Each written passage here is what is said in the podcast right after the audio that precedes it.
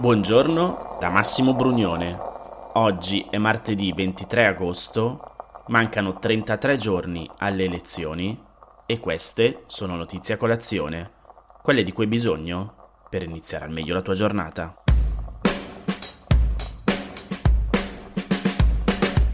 Mi sento soltanto dire una cosa, vorrei che, e faccio un appello a tutti, a che tutti stiamo dentro i limiti eh, della dignità e della decenza. Il video postato da Giorgia Meloni su uno stupro eh, è un video indecente, indecoroso e c'è il rispetto delle persone che deve essere prima di tutto. Quindi io invito tutti a, a fare una campagna elettorale in cui si parli delle cose, ci si confronti anche animatamente, il rispetto delle persone viene davanti a tutto e non si può essere eh, rispetto a tutto questo irrispettosi dei diritti delle persone. Credo che ieri la campagna elettorale abbia toccato i livelli più bassi mai raggiunti. Quello che avete sentito è Enrico Letta che ieri mattina, ospite di Radio 24, ha attaccato la scelta di Giorgia Meloni di pubblicare il video di uno stupro avvenuto domenica mattina all'alba a Piacenza. Il responsabile di 27 anni, originario della Guinea e richiedente asilo in Italia, è stato arrestato con l'accusa di violenza sessuale e la donna, una cittadina ucraina di 55 anni, è stata portata in ospedale. Dell'aggressione si è parlato tantissimo ieri perché la scena è stata ripresa da una finestra con un cellulare e le immagini sono state pubblicate online, diffuse, come vi dicevo, anche dalla leader di Fratelli d'Italia, Giorgia Meloni. Meloni, che ieri mattina stessa ha pubblicato un video in cui si è difesa così. Allora, punto primo, ieri pubblico il video di uno stupro avvenuto a Piacenza eh, ai danni di una signora ucraina da parte di un richiedente asilo. Pubblico il video per esprimere solidarietà alla vittima per condannare l'accaduto e ovviamente per chiedere giustizia. La sinistra insorge perché secondo loro la pubblicazione di quel video è una lesione della dignità della vittima. Ora, atteso che io ho preso quel video da uno dei principali quotidiani italiani, atteso che, poiché sono molto attenta a queste cose, ho pubblicato quel video solo ed esclusivamente perché non si vedeva nessuno, in realtà non si riconosce nessuno, non si riconosce la vittima, il video è sostanzialmente oscurato. La cosa che mi lascia francamente molto perplessa è che quelli che usano questa, eh, questo tema per attaccare me, eh, perché ho espresso solidarietà a una vittima di stupro e ho condannato il suo aggressore, non ritengano di fare altrettanto. Non spendono una parola di solidarietà verso questa signora ucraina stuprata e non spendono una parola di condanna verso il suo stupratore. Parlano di me, attaccano me, dicendo che io ledo la sua dignità. Enrico Letta, la lesione della dignità non è la condanna di uno stupro, è lo stupro. Perché di questo non parlate? Forse perché altrimenti rischiate di dover fare i conti con il fatto che la sicurezza nelle nostre città è fuori controllo anche grazie alle surreali politiche di immigrazione che avete portato avanti in questi anni? Come avete sentito e come è avvenuto in passato con altri episodi di stupro in cui il responsabile della violenza non era italiano, il video è stato utilizzato poi da alcuni giornali e politici di destra per stabilire un legame diretto tra criminalità e persone migranti. Come ricorda il Post in una ricostruzione della vicenda, già domenica il segretario della Lega Matteo Salvini ha rilanciato sui social lo screenshot di un quotidiano online di Piacenza e il fermo immagine del video dello stupro. Salvini nel suo post ha sottolineato in rosso le parole un richiedente asilo e stava violentando una donna e ha commentato che difendere i confini e gli italiani per lui sarà un dovere, non un diritto.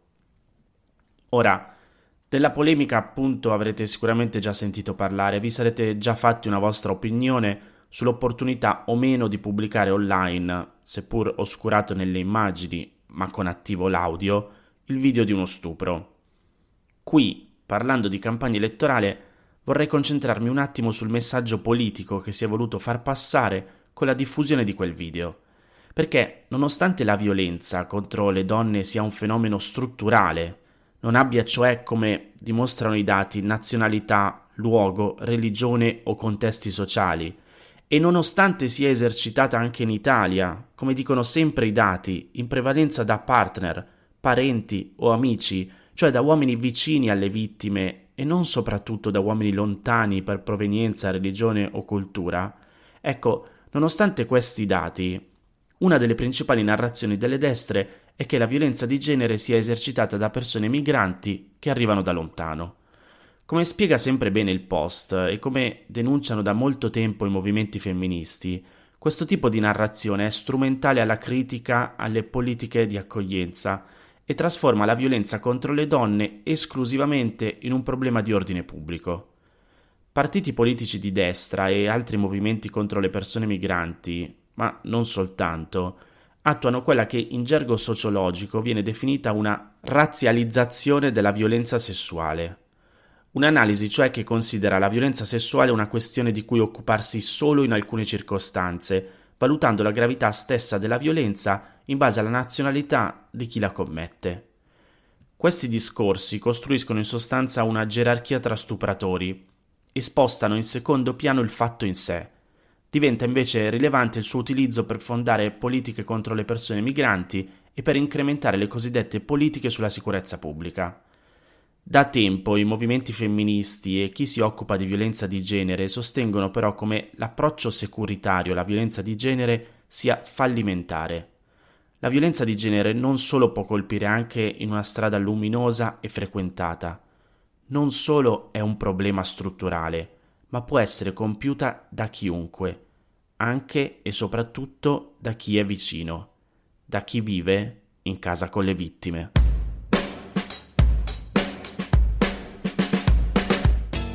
C'è un'altra polemica, sempre che riguarda dichiarazioni di Giorgia Meloni, che ieri è montata sui social, in cui annunciava la volontà di combattere le devianze tra i giovani. E in quelle devianze molti hanno letto un riferimento a ciò che è genericamente diverso da una supposta norma, denunciando quindi un attacco alle minoranze etniche o di orientamento o genere sessuale. Qui vi evito gli audio dei vari video, la sintesi è che poi il segretario del PD Enrico Letta ha scritto su Twitter, leggo tra virgolette, io lo penso e lo dico, hashtag viva le devianze. E Meloni ha risposto sempre in un video che con devianze si riferiva a comportamenti contro le regole e le leggi. Comunque c'è da dire che andando oltre i contenuti e analizzando la giornata in termini di comunicazione, la Meloni ieri ha vinto la battaglia del far parlare di sé e i temi che ha veicolato ovviamente li ha veicolati per il proprio elettorato e ha portato la sinistra a discutere dei suoi temi invece che proporne di propri. Detto ciò, sempre ieri è scaduto il termine di presentazione delle liste. Trovate su tutti i principali quotidiani e i siti online fior fior di articoli. Vi leggo quello di Alessandra Racchi sul Corriere della Sera, che parla di dove si sono fatti mettere i leader di partito. Non tutti i big in gara in queste elezioni hanno voluto i collegi uninominali. Enrico Letta, ad esempio. Il segretario Dem ha evitato quello di Siena, dove è stato eletto, e correrà solo nel proporzionale in Lombardia e in Veneto.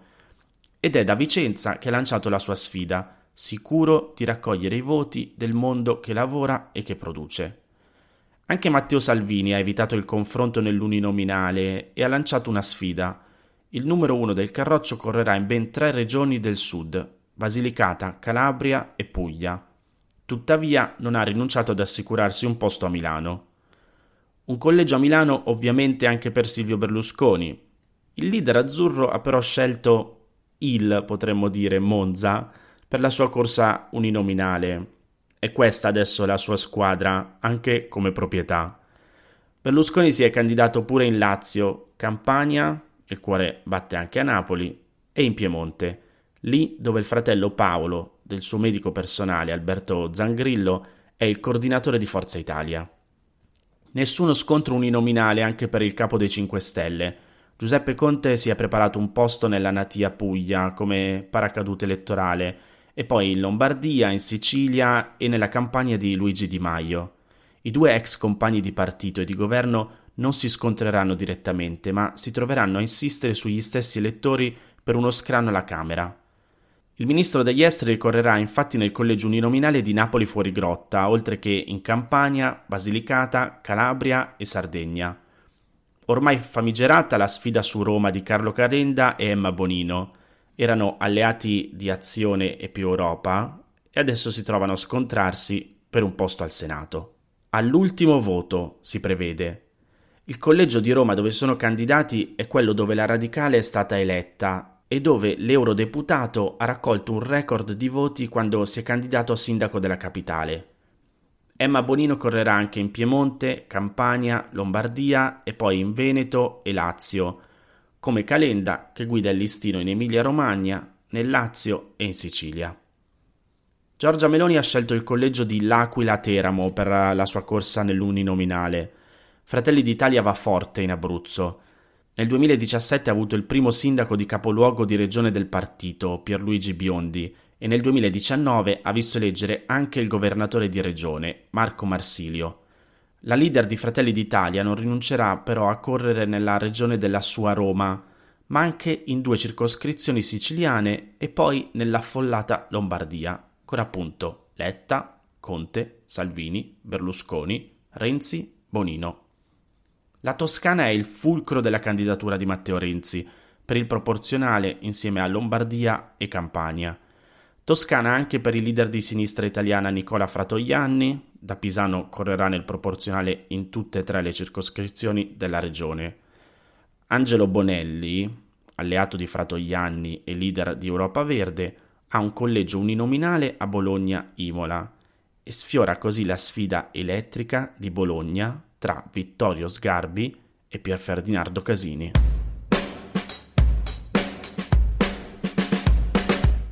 So che vado lungo oggi, però c'è una bellissima analisi di Alessandro Trocino nella newsletter dedicata agli abbonati del Corriere della Sera, che parla della cosiddetta questione meridionale.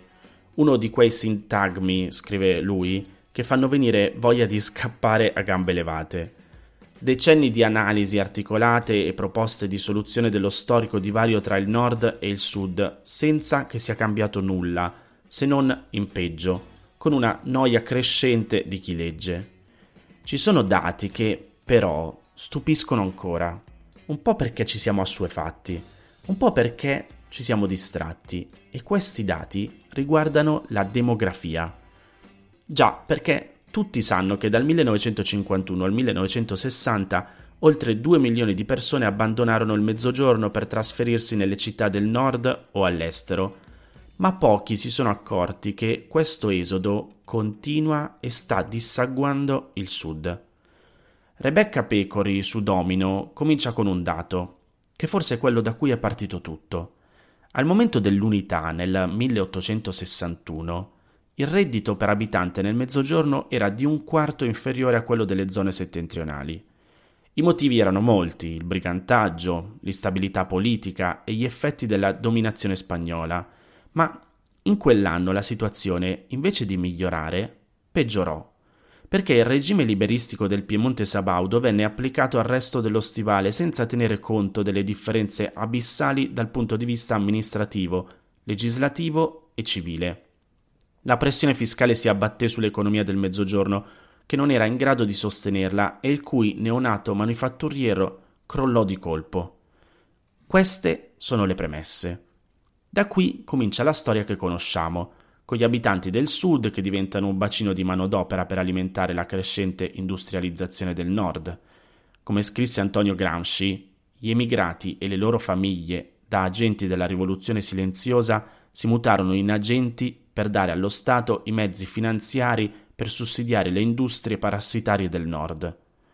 Si può vederla in un altro modo, certo, ma il risultato fu l'esodo che non si è mai interrotto, tanto che dal 2000 il Sud ha perso 2 milioni di residenti, di cui la metà giovani tra i 15 e i 34 anni, per un quinto laureati. La parte migliore degli abitanti, quella più giovane e istruita, se n'è andata. Secondo le previsioni dell'Istat, se questa tendenza non dovesse invertirsi, Entro il 2056 le regioni meridionali potrebbero perdere oltre 5 milioni di persone, un abitante su quattro. Il risultato è intuitivo, ma forse giova ricordare che se non c'è forza lavoro, la popolazione attiva che resta non produce più ricchezza per sostenere il welfare, aumentando la dipendenza dal nord. Ancora più nel dettaglio, tra il 1996 e il 2019 Mentre la popolazione del nord è cresciuta del 9,3%, quella del sud è diminuita del 2%. Ogni anno, ricorda il direttore generale di Confindustria Francesca Mariotti, le regioni del Mezzogiorno perdono 130.000 abitanti. È come se scomparisse ogni dieci anni una città come Napoli o Palermo. Ovviamente l'emigrazione è un fenomeno strettamente correlato al PIL e alla mancanza di lavoro. Nel 2022 il PIL pro capite al sud è quasi la metà di quello del nord, 20.900 euro contro 38.600. Il tasso di disoccupazione nel primo trimestre del 2022 è stato del 5,7% al nord e del 15,2% al sud. Per tassi di occupazione nell'Unione Europea, Sicilia, Campania, Calabria e Puglia sono in fondo alla graduatoria, negli ultimi 10 posti su 300, insieme alla Guyana francese. Quanto alle donne, nel mezzogiorno lavora una donna su tre. Due esempi per capirsi meglio. A Bolzano il tasso di occupazione femminile è al 63,7%, in Sicilia al 29,1%. Altri due dati. Un procedimento civile nel centro-nord richiede 695 giorni, al sud 1101. E poi la sanità. Ogni anno 2 miliardi di euro vengono trasferiti dalle regioni del centro-sud a quelle del nord per fornire ai meridionali le cure che non riescono ad avere nei loro ospedali. Il motivo è semplice. Ogni anno la regione che eroga la prestazione viene rimborsata da quella di residenza del cittadino e così accade che la sanità campana versi ogni anno nelle casse della Lombardia 320 milioni di euro. Un circolo vizioso che non si riesce a spezzare. Non aiutano le difficoltà burocratiche. I comuni del mezzogiorno, segnala il riformista, impiegano mediamente circa 450 giorni in più per portare a compimento la realizzazione di infrastrutture sociali. Quanto alla scuola, solo il 18% degli alunni del mezzogiorno ha la possibilità di accedere ai programmi scolastici a tempo pieno, rispetto al 48% del centro-nord. Gli allievi meridionali della scuola primaria, ad eccezione della Basilicata, frequentano mediamente 4 ore di scuola in meno a settimana rispetto a quelli del centro-nord e sull'intero ciclo scolastico perdono circa 1000 ore. Nel 2023, secondo previsioni Svimez, il PIL dovrebbe crescere dell'1,7% nelle regioni centro-settentrionali e dello 0,9% in quelle del sud. Nel 2024 il divario di crescita a sfavore del sud dovrebbe peggiorare ulteriormente di circa 6 decimi di punto, attestandosi a più 1,3% di fronte a 1,9% al centro-nord. La crisi energetica non aiuta. Si stima che un aumento del 10% del costo dell'energia elettrica determini nel mezzogiorno una contrazione dei margini di redditività dell'industria di circa 7 volte superiore a quella del resto d'Italia, compromettendo la sostenibilità dei processi produttivi e il mantenimento dei livelli occupazionali. E il PNRR? La speranza è che fosse di aiuto per ridurre il divario, ma secondo molti osservatori così non sarà, o comunque non basterà. Il metodo di allocazione dei finanziamenti europei è infatti basato sulla competizione territoriale, che avvantaggia di fatto le più efficienti amministrazioni del centro-nord.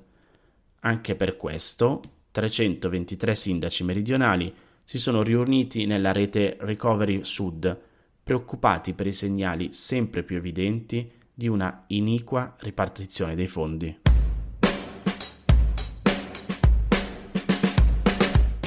Queste erano le notizie a colazione di oggi. Se ti va di aiutarmi e sostenermi nella produzione di questo podcast, puoi farlo inviandomi un piccolo contributo dal sito www.notiziacolazione.it. Se ti sei perso alcune notizie puoi andare indietro e ascoltare anche quelle dei giorni scorsi. E se lo ritieni utile, puoi condividere questo podcast inviandolo a qualche amico. È disponibile su tutte le piattaforme audio. Ricordati che se vuoi puoi iscriverti al canale Telegram di Notizie a Colazione per riceverle tutte le mattine direttamente sul tuo smartphone, oppure mandami il tuo numero di telefono alla email notizieacolazione chiocciolagmail.com per riceverle via Whatsapp.